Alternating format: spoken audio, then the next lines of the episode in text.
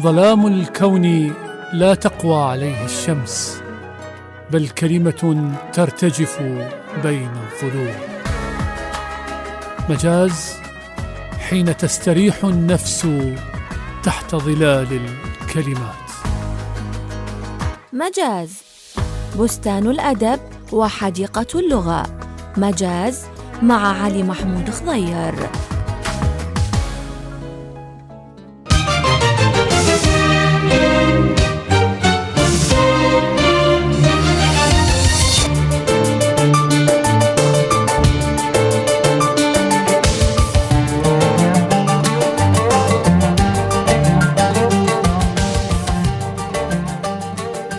حياكم الله أحبتي أصدقائي المستمعين في لقاء جديد من لقاءات برنامج مجاز راديو تايم سكوير بالتردد الثابت 102.5 FM حياكم الله.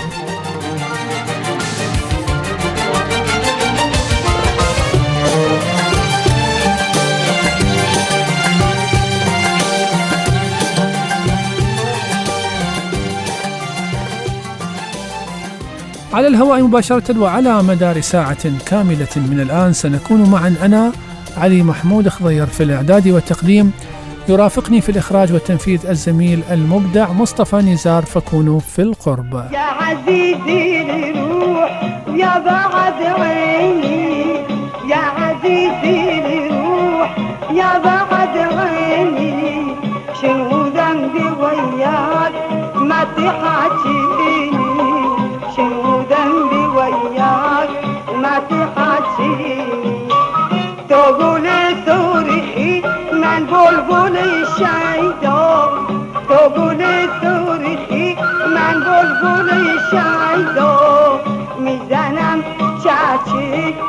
یارم شده پیدا می‌زنم چاچی یارم شده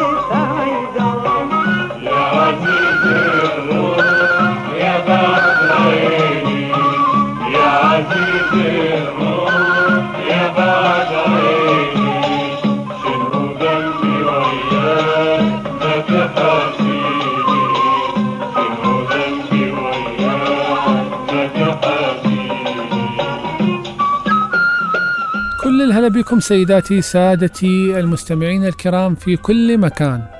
نرحب بكم أجمل وأطيب وأرق تحية ونمسي ونسلم على كل اللي يسمعونا سواء من الراديو أو من مواقع التواصل الاجتماعي وتطبيقات الهاتف المحمول. يا رب الجميع بخير وعافية. حياكم الله في حلقة من حلقات مجاز حيث حدائق الأدب واللغة والفكر والفن والموسيقى. حلقتنا اليوم حلقة ممتعة إن شاء الله بتواصلكم.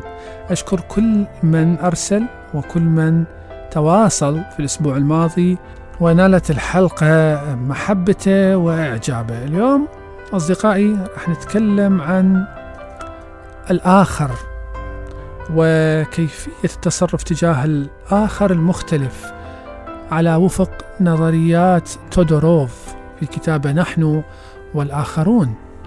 وسنتحدث أيضا عن بناء الشخصية وأنظمة ال- البناء الأنظمة الرئيسة لشخصية الإنسان.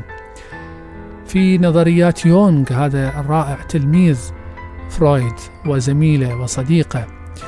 ومن الأشياء اللي راح نحكي عليها أيضا مسألة من المسائل المهمة التي تعنى بالقناع والتملك.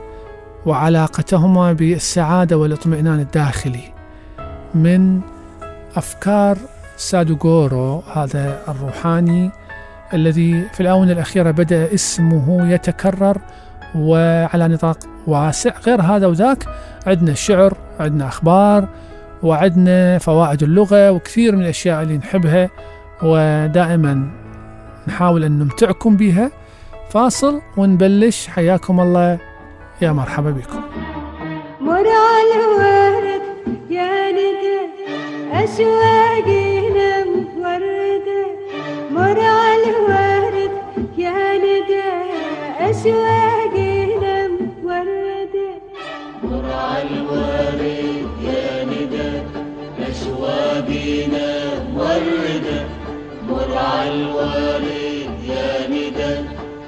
وادينا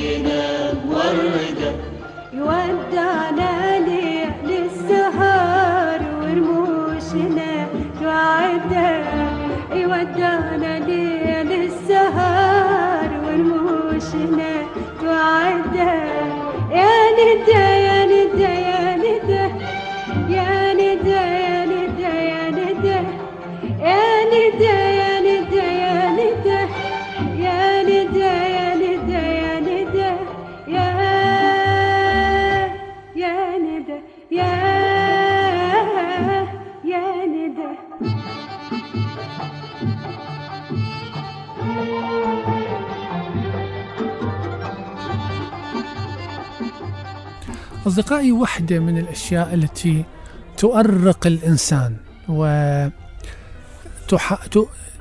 تضيق عليه فرص الحياة الطبيعية هو الصراع مع الآخر دائما إحنا في حالة من الصراع المستمر حالة من إثبات الوجود وإثبات أنه إحنا أفضل من الآخرين وأن إحنا متميزين وأنه أنت تختلف معي معناها أنه أنت أقل شأنا مني دائما هذا الشعور العالي بالأنا الأنا المتضخمة المتورمة آه، يخلي الإنسان محتد يخلي الإنسان مو سعيد يخلي الإنسان متشنج لأن محاولة أنه تثبت دائما أنه أنت على حق وأنه أنت الفاهم وأنه أنت الأفضل وأنه أنت المتفوق هذه. يعني يتطلب منك طاقة ويتطلب منك جهد.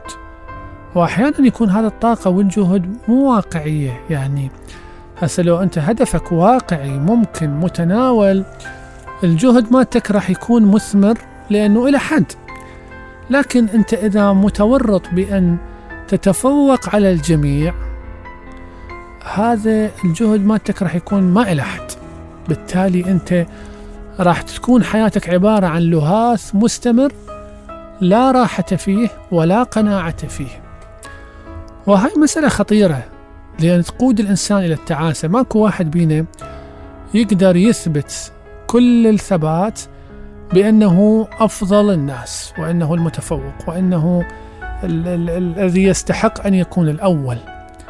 نعم أنت أعمل حس بعملك كون سعيد باللي تسويه مسألة التفوق على الآخرين أو أن تكون على حق على دائما هاي لا تشغل بالك لأن هي اوريدي هذه المفروض الآخر يحس بها حتى إذا ما اعترف لك ترى عليك أن تثق بنفسك بأنه الآخر الآخرين كلهم يعرفون مكانتك الحقيقية وكلهم يعرفون حجمهم إذا حجمك والعكس صحيح. لذلك أنت ما ممكن أن تكون منفتح على الآخرين إذا أنت رافضهم بشكل مستمر ومقصيهم بشكل مستمر بدون أن تدرسهم وتعرف إمكانياتهم ومميزاتهم مقارنة بإمكانياتك ومميزاتك. أستحضر بهذا ال- ال- الحديث حكاية. إحنا عندنا أصدقاء ويمكن كل واحد بيكم عنده مثلك صديق. تلاحظون اكو نمط من البشر ما أنتو تذكر اسم شخص قدامه رأسا قال لك أخي ولي هذا كل شيء ما يفتهم. خلي يروح هذا هو هذا شيء فهمه بالكهرباء شن فهمه بالشعر شن فهمه في النقد شن فهمه بالطب. وهكذا. كل الآخرين عنده منحطين آه، حثالة حش السامع و يعني أنا أعرف واحد ماكو ماكو شخص تذكره قدامه لو ما ينهال عليه بالسباب. ومحاولة التبخيس. وهاي مشكلة نفسية حقيقة. مشكلة تدل على أن المقابل يعاني من عقدة يعتقد بها أنه هو متفوق حتميا وحرفيا على الجميع. وهذا مستحيل بطبيعة الحال. لك حق تزعل لك حق تزعل ثم لك حق نرضيك. آه لك حق تزعل. لك حق تزعل ثم لك حق نرضيك. مقوى زعل حبيب قلبي وعيني. أنا مقوى زعل حبيب قلبي وعيني. لك حق تزعل لك حق تزعل ثم لك حق نرضيك. لك حق تزعل لك حق تزعل ثم لك حق نرضيك. مقوى زعل حبيب قلبي وعيني. أنا مقوى زعل حبيب قلبي وعيني. ولك حق تزعل لك حق تزعل.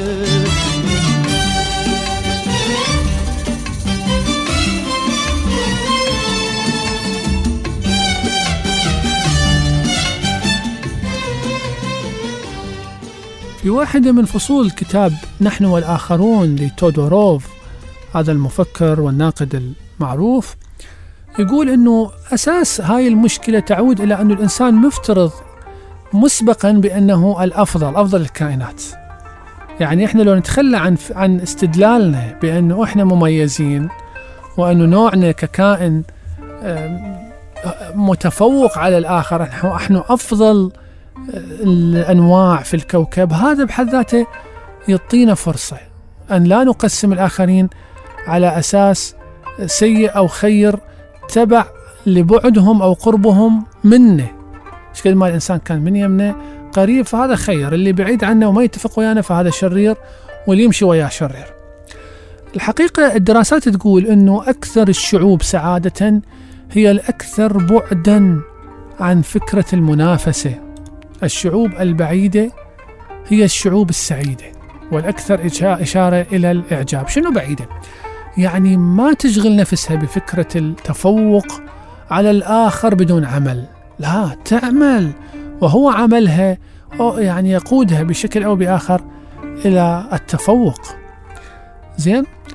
بالتالي يتساءل تودوروف ما معنى انتمائنا إلى تجمع ما؟ وكيف نبرر أحكامنا؟ ليست الكائنات إخواني الإنسانية مجرد أفراد منتمين إلى نوع واحد بحد ذاته. هي تنتمي أيضا إلى جماعات خاصة ومتنوعة. تولد بين هذه الكائنات وتتصرف فيها فتحاول تحاول أن تتملكها شعور أنها هذا التجمع هو التجمع الأقوى. وبالتالي صارت ما يعرف باسم الأمة. الأمة غير الإنسان على فكرة. ال ال الإنسان غير المواطن. يعني تودوروف يقول حتى نقدر نفرق بين الاثنين نقدر نقول إنه إنه الأحكام والقيم الإنسانية هي التي تحدد الإنسان. لكن القيم أو السلوك التي السلوكيات التي تأتي أو تعتمد على وجهات نظر سياسية هي التي تقيم المواطن أو تصنع المواطن. المواطن هو الذي يأتي أو من جهة منظومة وجهة النظر السياسية الدولة. لكن الإنسان هذه قيمة أعلى لأنه يحس بالإنسانية ككل. فبالتالي قيمة هي قيم أممية قيم, إنسانية جمعية. إحنا نسميها كوزومبولوتية أو كونية. يحس يحس ابن ابن أوروبا بمشاكل ومجاعات وتحديات ابن الشرق الأوسط وابن أفريقيا. هذه مو يحس والله أنا دا أنا دولتي بخير فأنا ما لي علاقة بالآخرين. وإحنا هسه وصلنا إلى درجة إنه أبناء الوطن الواحد يقول لك أنا والله إذا أنا بخير فما لي علاقة بال- بالوطن.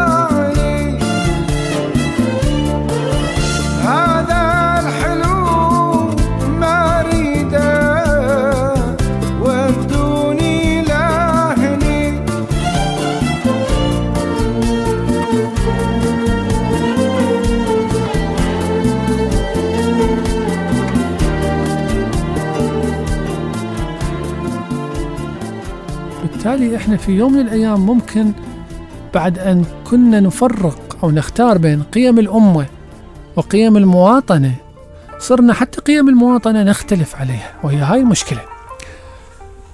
الم... تودوروف يحل هاي المشكلة كلها بأن يقول أنه السمة الأساسية التي على الإنسان أن يتمسك بها حتى يرفض هاي التحديات وهاي التقسيمات أن حقيقة يكون حرا.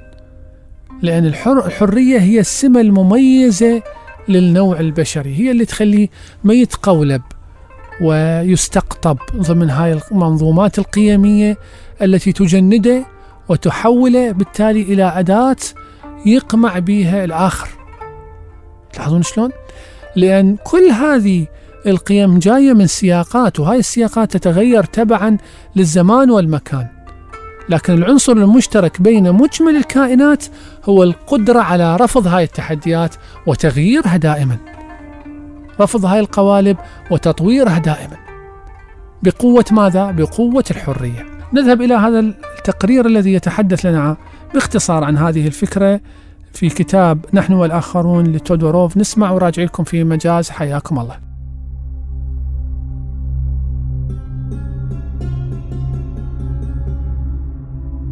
في كتابه نحن والآخرون يتساءل تودوروف كيف يمكن كيف ينبغي أن نتصرف تجاه أولئك الذين لا ينتمون إلى الجماعة التي ننتمي إليها.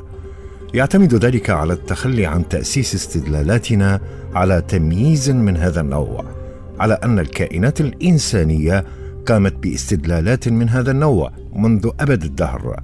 حكم البشر على أنفسهم بأنهم أفضل من في العالم وقدروا أن الآخرين سيئون أو خيرون تبعا لبعدهم أو قربهم منهم. وعلى العكس من ذلك وجدت الكائنات الإنسانية أن الشعوب الأبعد هي الشعوب الأسعد والأكثر إثارة للإعجاب في حين إنها لم تجد في تجمعاتنا الخاصة إلا الانحطاط.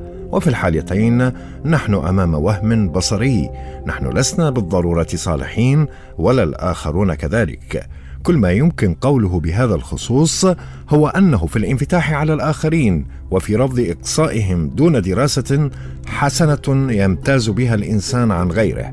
ثم يتساءل بعد ذلك ما معنى انتمائنا إلى تجمع ما؟ وكيف نبرر أحكامنا؟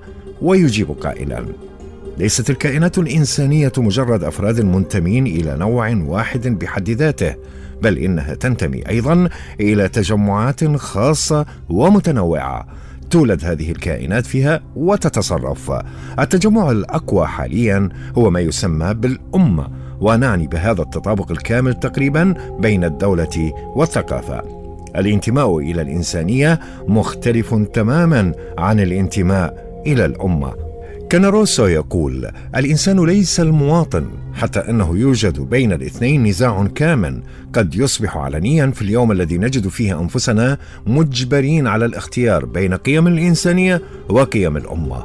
يحكم على الإنسان ضمن هذا المعنى للكلمة انطلاقا من مبادئ أخلاقية بينما ينشأ سلوك المواطن من وجهة نظر سياسية لا يمكن إقصاء أي من وجهي الحياة الإنسانية هذين ولا يمكن اختزال الواحدة في الأخرى وفي الوقت نفسه فإن الفصل الجذري بين عناصرها ووضعها في أفلاك لا تتواصل فيما بينها ابدا قد يكون وخيم العواقب أيضا. لا تنطبق الأخلاق على السياسة لكنها تستطيع وضع حواجز لا يحق للسياسة أن تتخطاها إذ لا يعفينا الانتماء إلى الإنسانية من الانتماء إلى الأمة ولا يمكن أن يحل محله لكن على الأحاسيس الإنسانية أن تتمكن من احتواء منطق الدولة.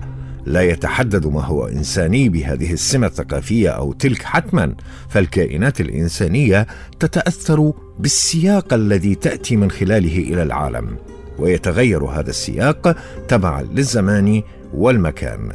العنصر المشترك بين مجمل الكائنات الإنسانية هو القدرة على رفض هذه التحديات وبتعبير فيه أقل قدر من الرسمية سنقول إن الحرية هي السمة المميزة للنوع الإنساني.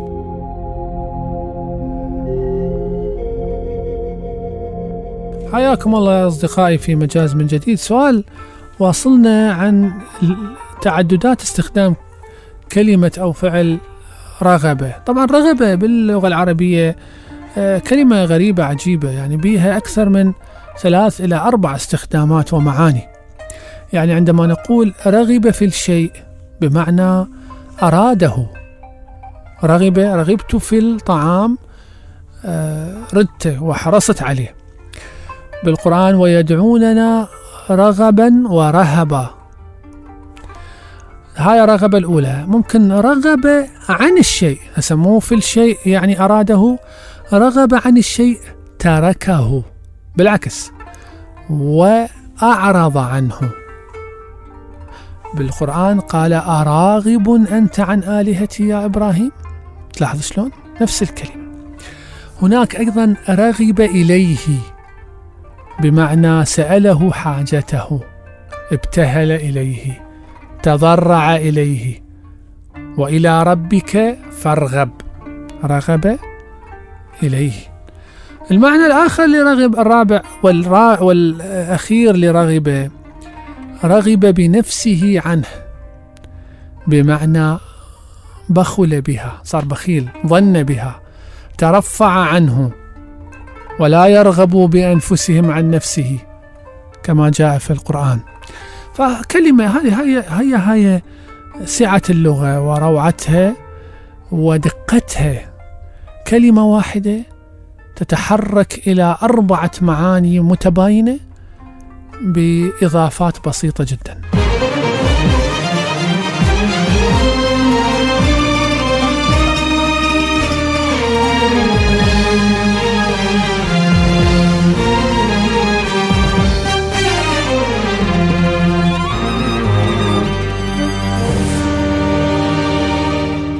جاي تسأل شو الجديد؟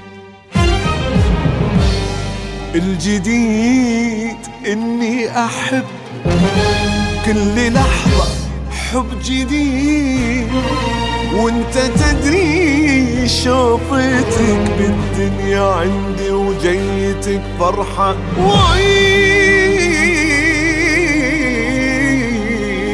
عيد. ما يروح الا اللي ودك ما يروح. وما يجي إلا اللي نفسك ما تبيه.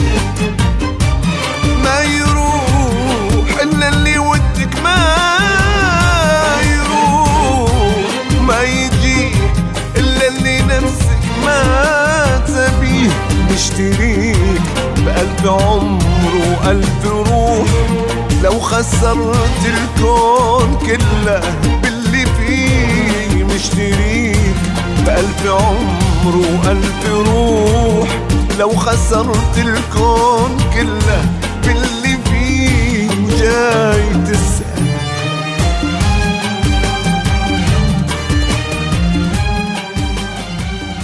نعم أصدقائي حياكم الله من جديد في مجاز. محورنا الآخر التي الذي سنتحدث عنه اليوم يتكلم عن بناء الشخصية. واحدة من أهم ميزات الإنسان أنه هو مختلف بتباين واختلاف شخصيته. اليوم في ظل هذا الزمن المتسارع يعاني الآباء والأمهات كثيرا من مسألة بناء شخصية أبنائهم أو أبنائهم. اليوم الشخصية قبل كان المتغيرات المؤثرات محدودة المدرسة البيت الشارع. آه، قنوات الإعلام تلفزيون واحد اثنين لكن هسه تقريبا صار يحس الآباء أنه هم ما مسيطرين.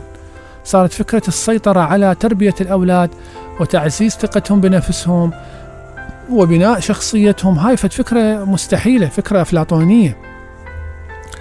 فمن الضروري أصدقائي دائما أنه يكون إحنا عندنا تثقيف في علوم النفس. من ضروري جدا أنه نقرأ.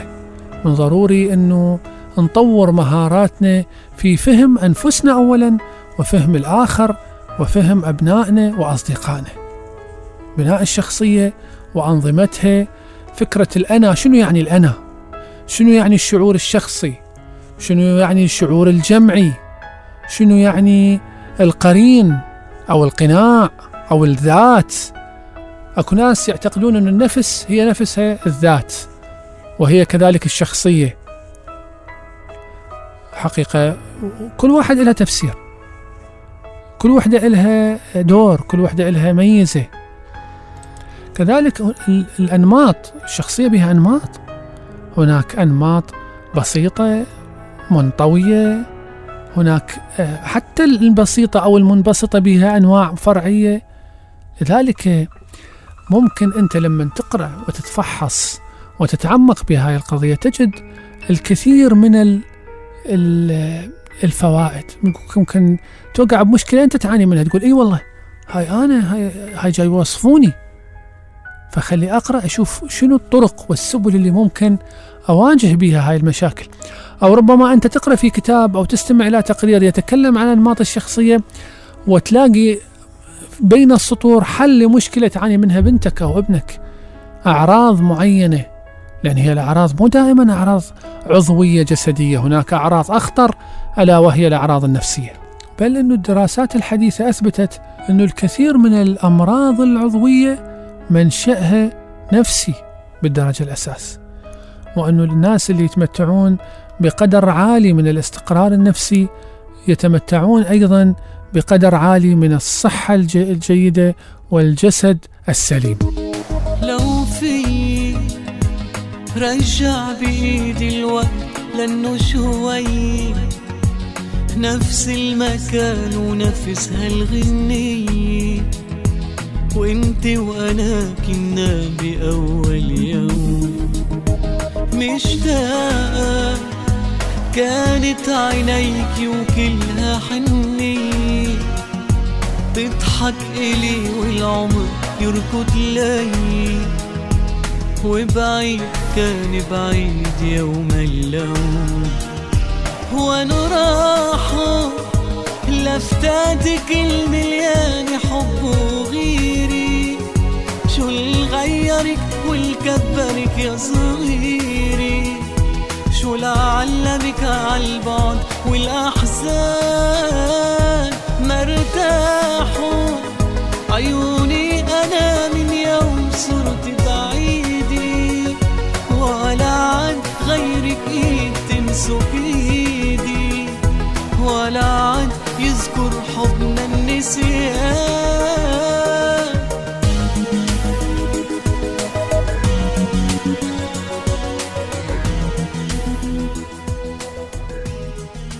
طبعا كارل جوستاف يونغ اللي هو كان دارس للطب وتخرج واشتغل في مستشفى الصحة النفسية في زيورخ. وبعدين صار محاضر في جامعة زيورخ وافتتح عيادة خاصة وطور مقياس سماه مقياس ترابط الكلمات. صار هو تلميذ أو صديق لفرويد وكان فرويد معجب به كثيرا. والحقيقة هذا جوستاف يونغ كانت عنده نظرية سماها نظرية الوظائف النفسية الأساسية اللي هي كانت من أساسيات منطلقات علم النفس التحليلي. وكان يرى أن هناك أربع وظائف نفسية هي التفكير والوجدان والإحساس والحدث. فضلا عن مفهومه المميز للطاقة النفسية اللي هو كان أحد المفاهيم الأساسية الذي استخدم فيها مفهوم الليبيدو ويتميز الليبيدو عند يونغ بأنه لا يقتصر على التفسير أو الحافز الجنسي مثل ما كان يرى فرويد وإنما كان يرى بطاقة نفسية شاملة لأنشطة الحياة بشكل عام وللرغبات اللي يسعى الفرد من خلالها إلى تحقيق هدف معين. بالتالي ما انفصل يونغ وما كان يفصل مراحل النمو اللي تمر بها الشخصية مثل ما كان يسوي فرويد. وأوجزها باختصار فقال أنه في مرحلة الطفولة يستمر هذا الشعور الليبيدو في نشاطات ضرورية للبقاء. وقبل سن الخامسة تبدأ تكون القيم الجنسية في الظهور وتصل قيمتها العليا عند المراهقة. وفي مرحلة الشباب وسن الرشد عندما تبلغ الغرائز الأساسية والعمليات الحيوية ذروته. ومن يوصل الإنسان إلى أواخر الثلاثينات وأوائل الأربعينات تتغير القيم عنده والأهداف وتصبح أكثر ميلا للثقافة وللوعي وللنضج. طبعا إحنا ما نريد نت- نتوسع أكثر الوقت حتى لا ياخذنا. إحنا محضر لكم تقرير يتحدث عن هذه الموضوعة. نسمعه سوية ونشوف شنو أفكار يونغ هذه بأنماط الشخصية. يقسمها تقسيمات رائعة ضروري إنه نسمعها ونشوف أنت أي نمط منهم عزيزي المستمع أو عزيزتي المستمعة. نسمع وراجعين خليكم ويانا في مجاز. يتكون بناء الشخصية من عدد من الأنظمة الرئيسية هي الأنا وهو المختص بالشعور. ويتضمن الأحاسيس والأفكار. اللا شعور الشخصي يحتوي على الرغبات المكبوتة والخبرات المنسية. اللا شعور الجمعي ويتضمن الخبرات النفسية والمتراكمة التي مر بها الفرد. القناع هو المظهر الخارجي الذي نريه للآخرين. الظل ويشمل الميول والرغبات غير المقبولة وغير المتناسبة مع القناع. ولذلك يخفيها الفرد الأنيما أو الأنيموس وهي تلك الصور التي تجعل الذكور ينجذبون للإناث وتجعل الإناث ينجذبون للذكور حيث أن الأنيموس هو النمط الذكري للأنثى والأنيما هو النمط الأنثوي للرجل الذات وهي نقطة الوسط في الشخصية والمحيط الذي يضم الشعور واللا شعور. الاتجاهات وقسمها يونغ إلى قسمين: الاتجاه المنبسط والاتجاه المنطوي، ويوجد كلاهما في الشخصية، إلا أن أحدهما يكون أقوى شعوريًا. الوظائف حيث جعل يونغ الوظائف النفسية أربع وظائف وهي التفكير والوجدان والإحساس والحدث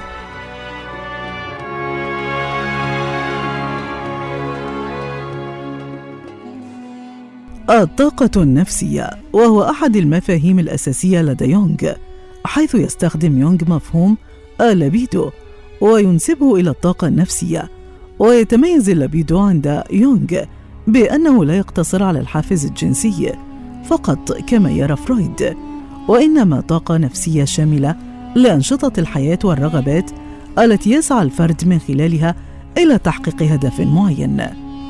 لم يفصل يونغ مراحل النمو التي تمر بها الشخصية كما فعل فرويد، حيث أنه أوجزها باختصار، فذكر أنه في مرحلة الطفولة يستمر اللبيدو في نشاطات ضرورية للبقاء، وقبل سن الخامسة تبدأ القيم الجنسية في الظهور، وتبلغ قيمتها خلال المراهقة.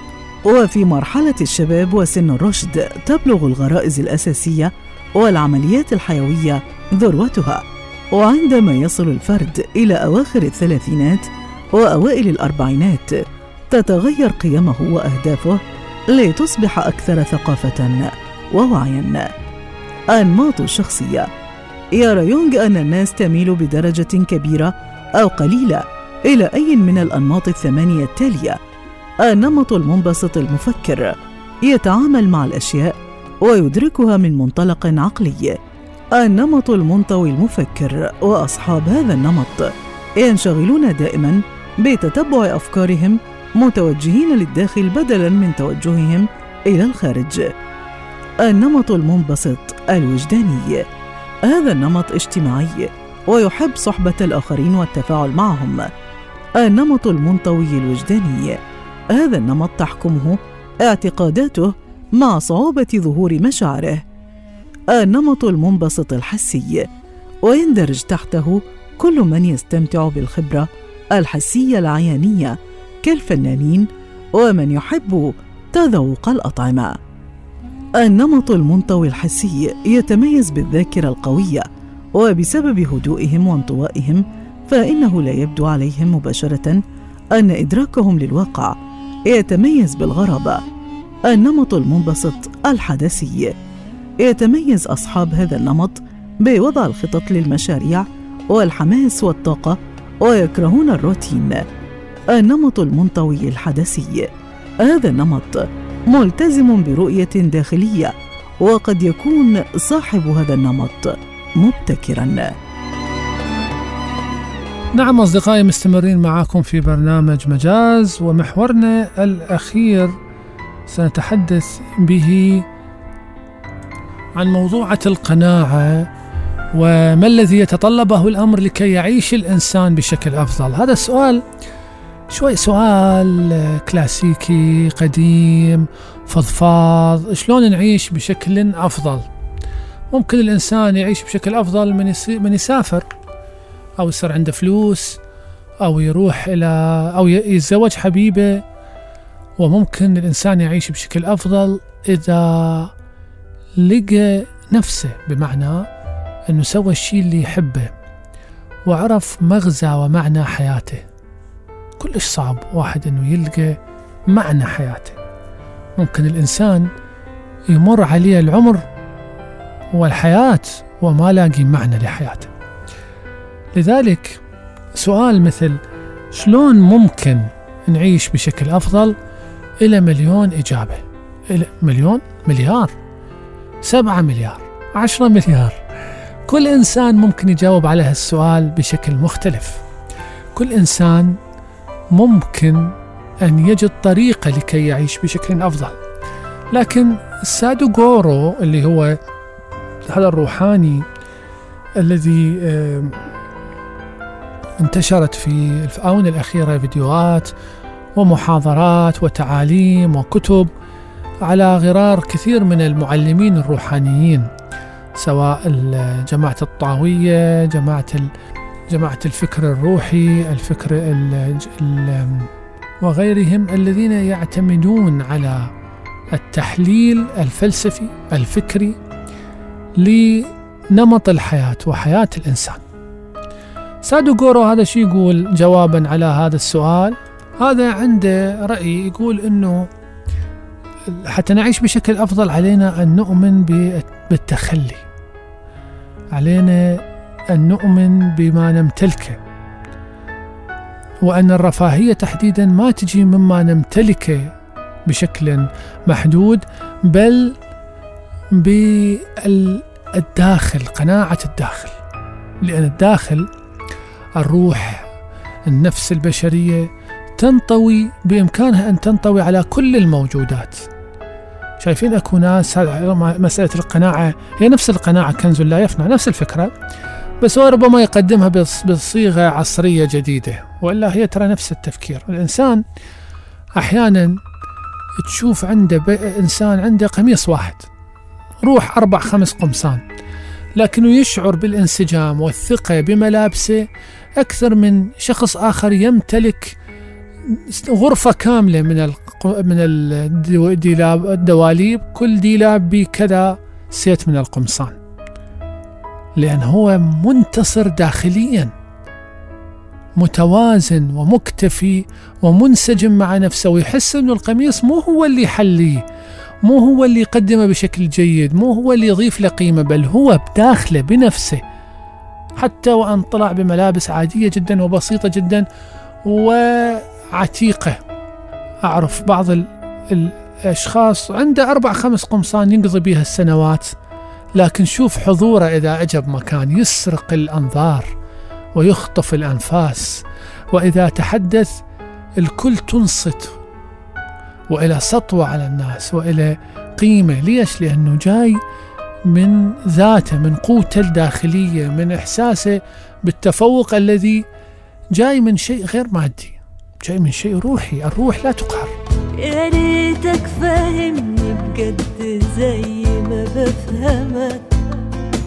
وتقرا اللي جوايا مع عيني تبص لك. يا حلمي اللي متأجل وأنا هموت وأحلمك. يا عمري اللي ناقص عمر نفسي أكملك. يا كل الكلام اللي بشفايفي بهمسه يا أمل اللي بتمنى طوله أو ألمسه. يا هوا من زمان عايشة عشان بتنفسه. يا ريت أبقى آخرك في الحياة دي وأولك. لو اختار ما بين نفسي وما بينك اعترف بإن أنت أغلى وأولى وكمان اولا. بحبك سنين في السر وما حدش عارف. وأنا أدفع سنين تانيين وأحبك في العالم. لو أختار ما بين نفسي وما بينك هعترف بإن أنت أغلى وأولى وكمان. اولا بحبك سنين في السر وما حدش عارف. وأنا أدفع سنين تانيين وأحبك في العالم. ولأن الروح لا تقهر أصدقائي بالتالي ما ممكن أي شخص بينا هسه. ما ممكن أن تتفوق عليه إذا كان هو منتصر عليك في داخلك. العيش الأفضل لا يمكن أن يكون بما نملكه بل بقناعتنا بالطريقة بأن نجد الطريقة المناسبة التي تشعرنا بالسعادة. أكو ناس تحسه شايل الدنيا على رأسه. ما ممكن إنه يرتاح ما يشعر بالقناعة رغم إنه يمتلك مثلا أسباب الحياة السعيدة يمتلك سيارة يمتلك بيت يمتلك وظيفة جيدة راتب معقول لكن تلا- تلاقيه يباوع على الآخرين ويشعر بالحسرة يشعر إنه الكل متفوق عليه. إذا ذكروا بالدائرة إنه فلان زوجها طلعها إلى مطعم. أو اشترى لها قميص. خلاص تتوقف وكأنه الحياة تتوقف عندها وأقول طبعا مو بس النساء الذكور أيضا. ولا كأنه هو متزوج ولا كأنه عنده زوجة ولا كأنه ممكن يطلعها إلى المطعم ويتمتع معها بهذا الوقت الجميل. لأن عنده شعور داخله إنه الآخر أفضل من يمه منكسر يريد كل شيء له. هذول الأشخاص ما ممكن أن يعيشون بشكل أفضل. اذا تدريب النفس على أن تجد راحتها في شيء معين وتقتنع به وتصدقه تصديق أهم شيء ها؟ وتمارس هذا الشيء. بالتالي تشعر أنها تمتلك الحياة كلها الدنيا كلها. لذلك تشوف اللي يلقى نفسه بالغناء. اللي يلقى نفسه بالتعليم اللي يلقى نفسه بالنجارة اللي يلقى نفسه بالسياسة اللي يلقى نفسه بالزراعة بهواية معينة مثل تربية الطيور. نستهزئ ونستخف بالآخرين. لكن صدقني اللي منسجم مع ما يحب يشعر وكأنه يملك الدنيا يملك الدنيا. أنا مرة كنت في بستان في أبو الخصيب لأحد الأصدقاء وشفت واحد من الفل- الفلاليح يشتغلون ويغنوا يغني ينطلق منطرب. فتناقشت وياه شفته مطمئن ومنسجم مع حياته. قال لي عمي أنا أطلع كل يوم. أداري أدير بالي على الزرعات أسقيهن مية أعطي للطيور حبوب أكل. أحس أنا ملكت الدنيا. مرتاح أرجع للبيت فرحان. أحضن جهالي وأكل لقمة حلوة وأسولف شوي ويا زوجتي وأطق لي استكانة شاي ما ش... ما ما يهمني شيء. ما دام دولة حوالي ونخلتي بخير وزرعاتي زينة أنا زين. تلاحظ مفهوم السعادة كيف عنده تلاحظ كيف استطاع هذا الفلاح الخصيباوي البسيط أن يجد هذا المفهوم اللي كل الناس تركض عليه من آخر اليابان إلى آخر أمريكا. أنا البارحة هواية لك مشتاق طول الليل بيت ما نامت العين. رجعت مو موتني الفراق عمر واحد أعيشه وما هو عمري. أنا البارحة هواية لك مشتاق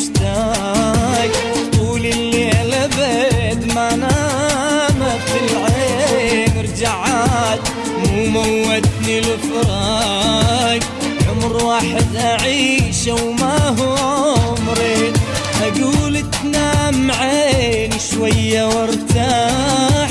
أقول تنام عيني شوية وارتاح. يجي طيفك ويقلب لي الموازين. يجي طيفك ويقلب لي الموازين.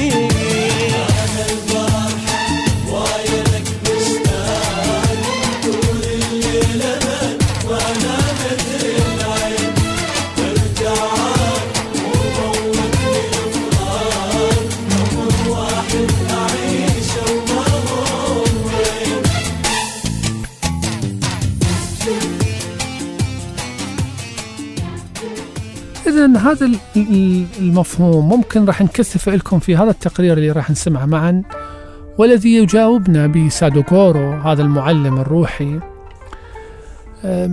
على هذا التساؤل ما الذي يتطلبه الأمر لكي تعيش بشكل أفضل؟ على فكرة طبعا أكو كثير من الناس يرفضون سادوغورو لأن يرون بتعاليمه تناقضا مع الديانات المعروفة. حقيقة إحنا عندنا مقولة جميلة لا تنظر إلى من قال بل انظر إلى ما قال. تشوف شنو اللي يقول؟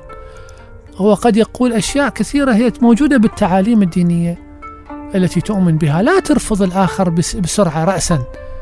لمجرد أنه هو والله بوذي وأنا مسلم ما أخذ من يمه. هو هذا والله آه، شيوعي هذا والله آه، مسيحي هذا والله كذا لا.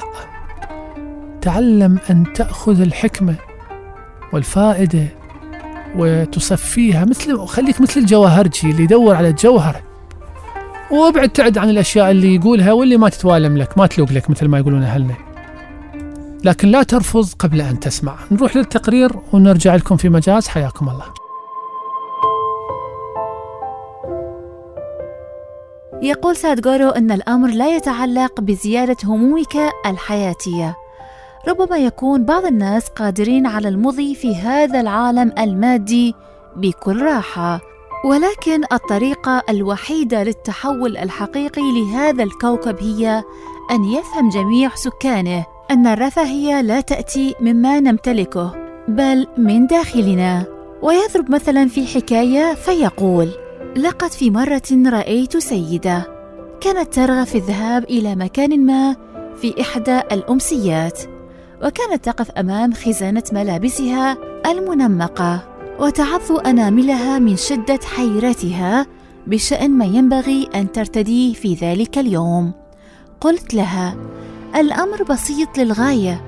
يجب التخلي عن كل هذه الثياب والاحتفاظ بسبعة فقط. يوم الأحد كذا يوم الاثنين كذا الثلاثاء كذا. أنا لا أعني أن الجميع يجب أن يكون لديهم سبعة أطقم فقط من الثياب. كل ما أقوله هو أنه إذا تمكنت من المضي بكل راحة عبر ما هو مادي في هذا العالم فلا بأس. ولكن إذا كنت ستحمل العالم المادي فوق رأسك فتمتلك كل ما تلمسه فإنك لن تعيش بشكل أفضل. هنالك أدلة علمية على هذا الكلام ففي عملية الارتقاء ذاتها وحدها المخلوقات التي تعلمت كيفية التعاون والتفكير في صالح بعضهم البعض ازدهرت. أما تلك التي فكرت فقط لابد أن أبقى على قيد الحياة بأي ثمن لم تستطع النجاة وبمرور الوقت لقيت حتفها. إذا نظرت حولك سترى الناس الذين يفكرون يجب أن أحصل على هذا ويجب أن أحصل على ذلك. قد يحصلون على الكثير من الأشياء لكنك لن ترى البهجة على وجوههم.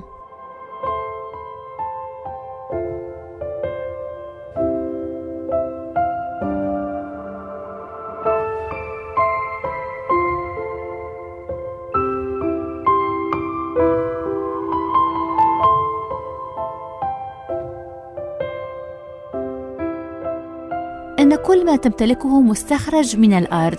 وللأسف في عالم اليوم معظم الناس يعتقدون أن العيش الأفضل هو أن يستخرجوا كل شيء من هذه الأرض ويحملوه فوق رؤوسهم بحيث إذا كسر أحدهم نافذة في بيت ما كسرت قلوبهم معها. فالعيش الأفضل لا يعني استخراج كل ما في باطن الأرض وحمله فوق رأسك. فهذا يحدث عندما تذهب إلى القبر فبعد مماتك سوف ينهال التراب على رأسك ولكن المفترض في حياتك أن تسير فوق الأرض لا أن تحملها فوق رأسك. يجب أن يفهم الناس إن العيش الأفضل لا يكمن فيما يملكونه ولكن يكمن في ماهيتهم. فإذا استوعبوا هذا الأمر جيدا وبدأوا يعيشون بهذه الطريقة. فلا توجد مشكلة حتى لو بلغ عددهم عشرة مليارات.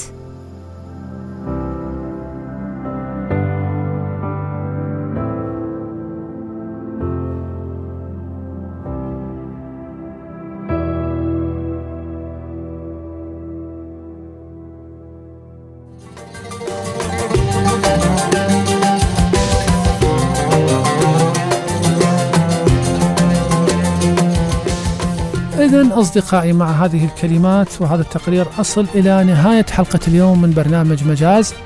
يا رب تكون الحلقة ممتعة ومفيدة وأضافت لكم شيء وسلتكم. تقبلوا في النهاية تحياتي. أخوكم علي محمود خضير في الإعداد والتقديم. وهذه أجمل وأرق تحية من الزميل المخرج مصطفى نزار في الإخراج والتنفيذ. حتى نلتقي لقاء قريب قادم. أطيب الأوقات مع باقي برامج الإذاعة. كونوا في رعاية الله وحفظه.